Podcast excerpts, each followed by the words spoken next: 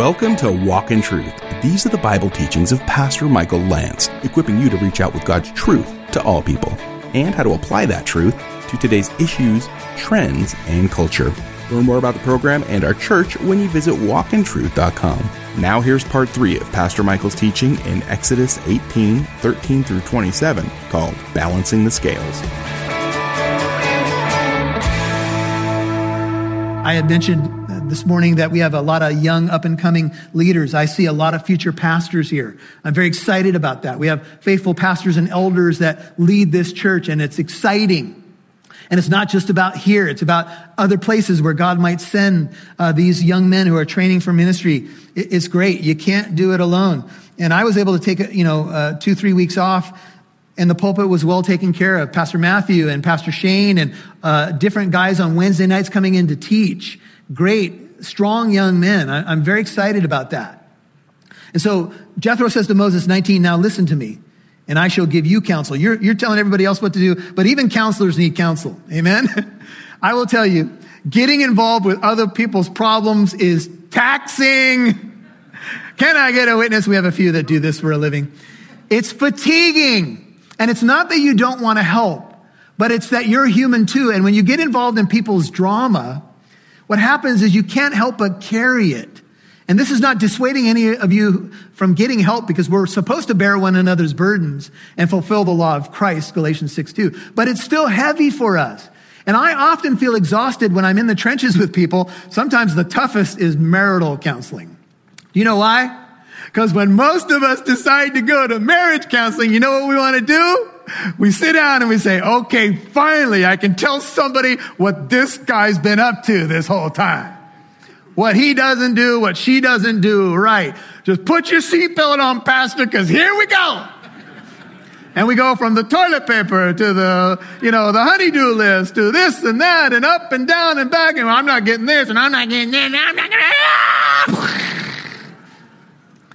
If you go into counseling to complain about your spouse, it ain't going to help. You're probably going to wear out your counselor and you're not going to help yourself. But if you go in and say, you know what, we got some issues, but we both are here to work on them. We know this is a two way street. We know that we both bring our frailties and weaknesses and idiosyncrasies to this marriage, but we want to make it work and we're in covenant together. And please give us biblical wisdom and knowledge. Now that's a whole different ballgame. Amen? That, that's where now you're going to make some improvement. I didn't hear one amen. I said the amen. I was hoping you guys would sneak it in there, but your spouse is right next to you and you don't know what to do. Anyway. And I love the fact that Jethro not only discerns the problem, but he's going to offer counsel on how there is a solution. I shall give you counsel, God be with you. That's, I want you to test it. You be the people's representative before God and you bring the disputes to God. Then teach them the statutes and the laws and make known to them the way in which they are to walk and the work they are to do. And then he, as we'll talk about in a moment, select others to help you with the task. It is always wonderfully refreshing when someone not only gives you constructive criticism, but offers a solution as well. So some years ago, I took a phone call at the church. Well-meaning church member says to me, I believe that we need this particular ministry at the church. And we were a smaller church at that time with not a lot of people to help. And we were doing something similar, but kind of different on, a, on, a, on another level. And this person said, I really think we need this. And I said, Oh, well, then is it on your heart to start it? Uh, I mean, if you're passionate about it, we could really use your leadership. And if you want, oh, no, no, no, I don't want to. I want the church to implement that. And I said, Aren't you the church? I mean, isn't this a team effort here? You want us to add something else? We don't have the manpower or the resources to do one more thing. But if it's on your heart, we'll certainly surround you. We'll, we'll certainly come alongside you and su- support you in that. No, no, no. I want you to do it. If the church gets the mentality that going to church is like going to our favorite restaurant, we'll grade how the service was We'll, uh, it's like going to our favorite store. If, if I got good service, then I'll, I'll let you know. And if not, well, you know, maybe we should consider uh, an alternative plan. you got it wrong, man. If, if the church in the modern age continues to present itself as a spectator sport, where everybody comes and gathers a couple times a month and yeah, it was pretty good today or it wasn't so good or didn't like the tie or whatever, and you leave, then we're not the body of Christ. Amen? This is the truth of the matter. And sadly, the church has become more about consumerism in many pockets than about the body and the life of the body. And the good news is here, there's so many people engaged in ministry and, and it's going well. And so many of you have leadership qualities. The room is filled with leaders. But I will, I'll say when I talk about the church, I'm talking about the wider church. And I want you to notice something else about Jethro's counsel. He provides solution and he doesn't tell Moses, oh, you shouldn't be the prophet anymore or, you know, somebody else should be there. No, he just is reordering and dispensing the leadership in a different way. And that's important too. Moses' calling is undeniable. He just needs help. And so you shall select 21. The idea is do it with discernment and insight. Out of all the people, here's the qualities you should look for. And this is why I think Jethro's wisdom is from heaven. You are to pick able men. What does that mean? Men of strength, efficiency, ability, virtue, and valor. Rise up, O men of God. Rise up, O men of God. We need men to stand up men who will fear God. The fear of God is the beginning of wisdom, and it speaks of reverence, humility, obedience, to know God, to fear Him, to seek His glory above all things. We need men of truth. Men of truth are men who speak the truth. They have stability in their lives. They're trustworthy, they're firm, they're faithful, they're reliable. Men who hate dishonest gain. They cannot be bought with a bribe. They are not in ministry for money. You shall place them over them as leaders of thousands hundreds, fifties, and tens. Oh Lord, how we need these qualities in men not only of the church, but what would happen if these qualities were found in corporate America and government offices around this land? You see, many people, I was on a conference call with an attorney who is a man of faith, and he was talking about all the COVID stuff and everything that's going on with organizations and pressure and all this stuff. And he said these words, and this is a man who has great faith and has fought a lot of fights on the front line. He goes, I, I no longer have any confidence in the legal system, in politicians. He said, I've lost confidence. I think we're in the last days. And when you hear someone who's normally positive and is fighting the good fight in court cases and doing a lot of great things say something like that, you're like, wow. And oh, that we would find able men who fear God, men of truth, who hate dishonest gain, and who will step up. God said in uh, Ezekiel 22, I searched the land for someone who would stand in the gap and take up the hedge, but I found no one. Looking for leaders. Heaven is continually scanning to and fro upon the earth, looking for a man through which God can show himself faithful. I've watched this for three decades now, brethren. And I will say to you, there is a desperate need for strong and godly leadership. And these qualities, which move over into the New Testament qualification for elders, in 1 Timothy 3, Titus 1, verses 6 through 9, 1 Peter 5, and essentially it says this, if you're going to shepherd my people, you need to have my heart. I want under shepherds who are under shepherds under the chief shepherd. I want you to have my heart for my people. I want you to make it about my glory and not about yours. And I could, I could talk about politics and I could talk about all the disappointments in different realms of life, but this is addressed to God's people. So we got to start right here. Amen. Because if I told you of all the church scandals in the last five years and I began to delineate them from this pulpit, we'd be here until five in the afternoon. We pass around the peanuts. There's people falling left and right who have been given positions of authority in the church. And I say this with fear and trembling because anyone who says anything like this could fall on their face in the next moment. Because we have, we have an enemy. We have a very real enemy. And we know that the combination of issues that have gone into church falls, pastoral falls, they're always the same. They're when a man thinks that he can do it alone in the power of his flesh. And then the fallout can have different branches from the same tree. A man gets prideful. He thinks he's got it. He thinks he doesn't need any help. He's got it all together. He's got a Moses complex. He's got the staff in the corner. He's written the book. He signs the autographs and down he goes. And the fall is usually hard. And that's the one time the press will report on the church. They won't talk about pastors who stay at the bedsides of sick people and pray with families and enter into all kinds of people's pain. I could go on and on about the list of things of pastoral duties. And you might be shocked to know there's a very long list of things that we get involved with. And I'm not trying to make this more than it is, but only to say to you, it's a big, big job. It's a big call. And we need more men of valor. We need them desperately. And I thank you, you guys who pray for us, and those of you who are part of the solution, faithful uh, board of elders and deacons and pastors, and so many levels of leadership. I could go on and on about how you guys faithfully serve to make this happen. But this is what we need. In Acts chapter 6, you know, they, they had thousands in the church, and some of the widows felt like they were being overlooked, and they chose seven men. But those, those seven men were to be filled with the Spirit. They were to be men of wisdom. They weren't just warm bodies. There, there's, a, there's a standard, brethren. And, and I think we've lowered the bar too much. This is what I, I'm going to say to you. I think we've lowered the bar too much. Instead of calling men higher, men and women higher, I think we've lowered the bar. And so, so people think, well, it's going on over there and they don't care about that over there, so we won't care about it. But what we should care about is the glory of God. So here's the solution. Kind of like, almost like our court system of the day. Let those who you appoint judge the peoples at all times. Let every major dispute uh, they will bring to you every minor dispute, almost like a, you know, a Supreme Court and lower courts. Uh, they themselves will judge. So it will be easy for you, and they will bear the burden with you. If you do this thing and God so commands, if He affirms it, is what you could take from this language, then you will be able to endure. I want you to last. You're my son in law. You're married to my daughter. You have my grandchildren. And all these people also will go to their place in shalom, peace. Bring it to the Lord for approval. That's always a positive thing when someone says that. Make sure that the Lord is affirming this. And so Moses listened to his father in law, 24, and he did all that he said. He was not above counsel. You'll hear more from Pastor Michael in a moment.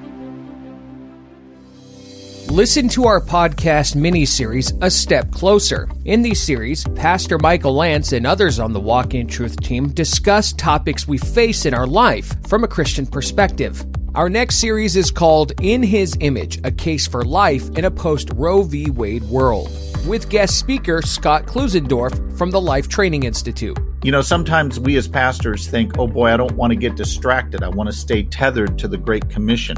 And I agree, we should be about the Great Commission. But the question is, what does the Great Commission teach? The Great Commission teaches that we are to disciple believers. What does that mean? Well, Jesus told us in Matthew 28 we're to teach them to obey all that Christ commands. What is one of those commands in Scripture? We're not to shed innocent blood. Exodus 23 7 teaches that. Proverbs 6 16 to 19 teaches that. Matthew 5 21 references that.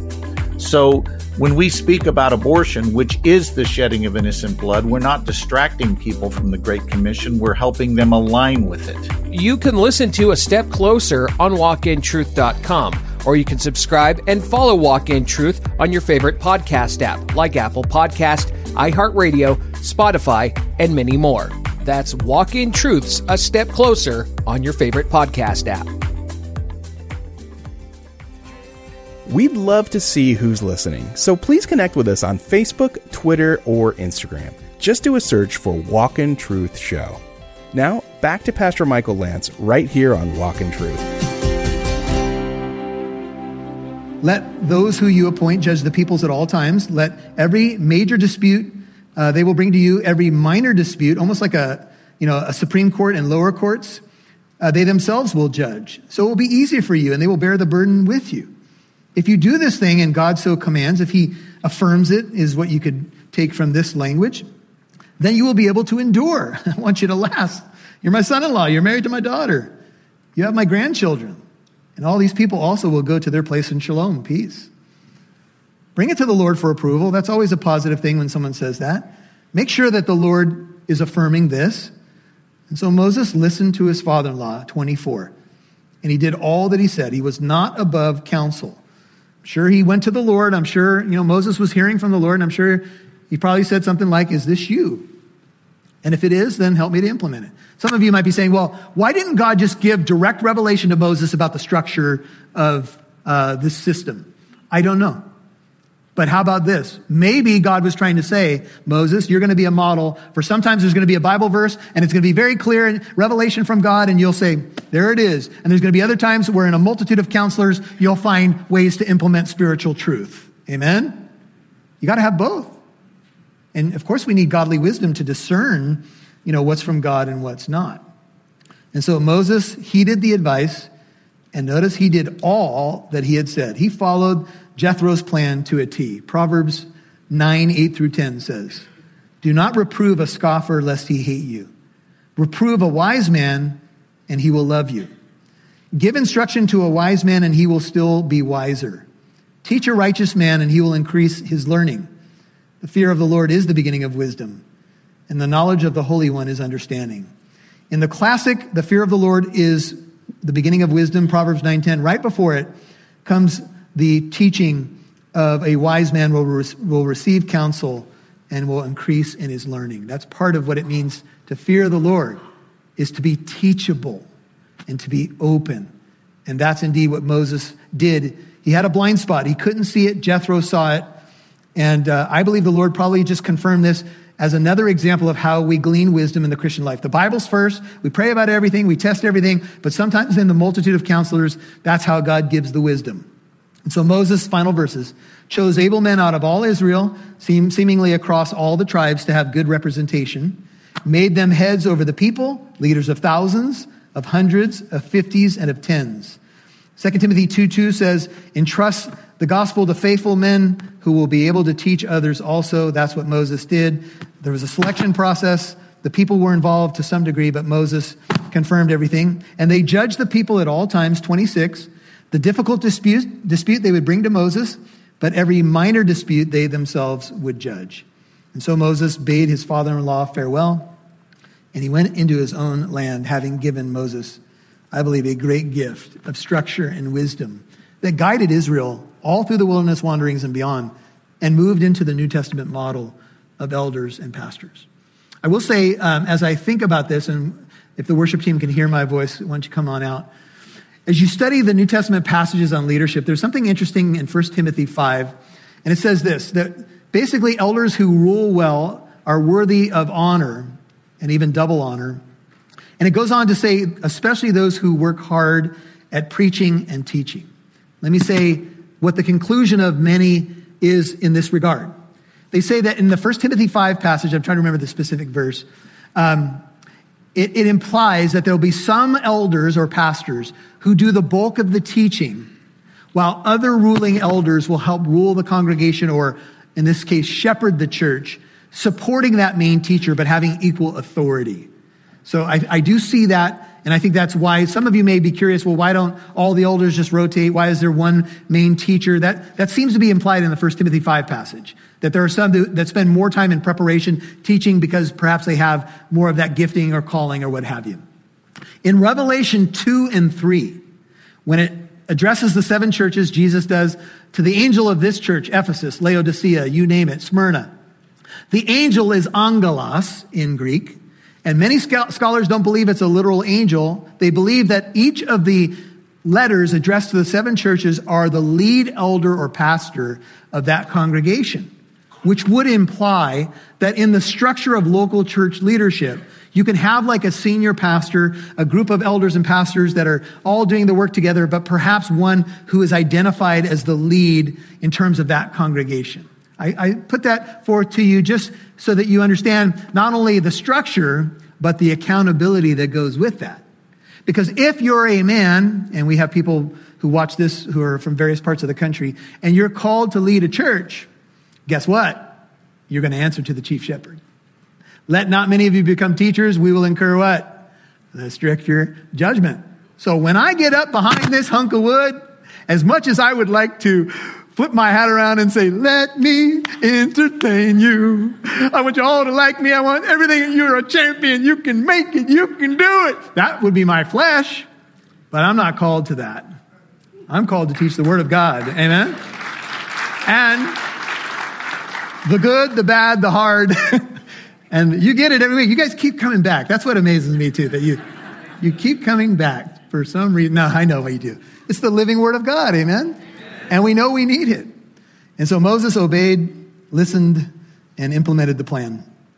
In Jesus' earthly ministry, when he's, uh, he goes up on the Mount of Transfiguration, he's, he's transfigured before Peter, James, and John, Mark chapter 9.